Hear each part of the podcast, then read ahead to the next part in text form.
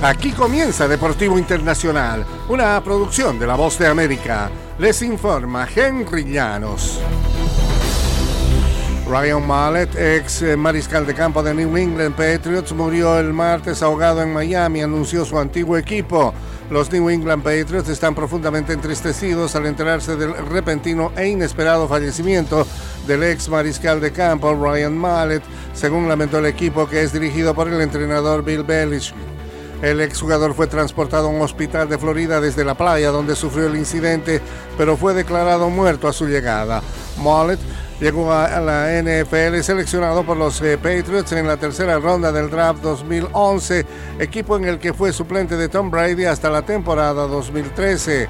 Nuestros pensamientos están con la familia Mallet, sus ex compañeros de equipo y todos los que están de luto por su pérdida, agregó el mensaje compartido por la directiva de New England.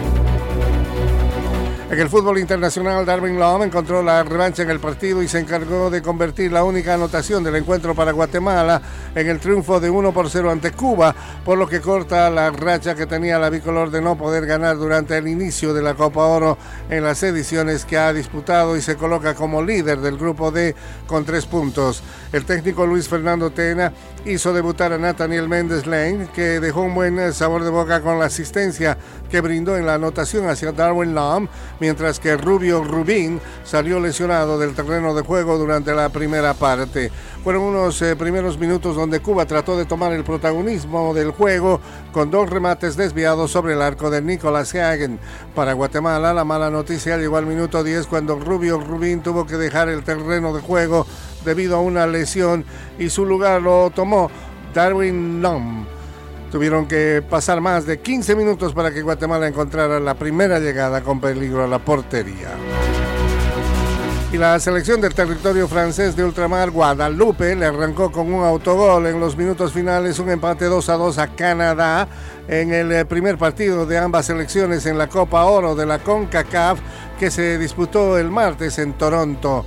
Guadalupe consiguió el empate en el tiempo de descuento gracias a un gol en propia meta de Jason Russell Robb, dos minutos antes de que el árbitro, el estadounidense Rubiel Vázquez, diese por concluido el partido.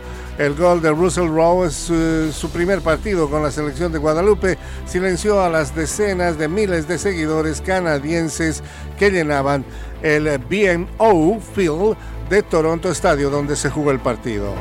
Y hasta aquí Deportivo Internacional, una producción de La Voz de América.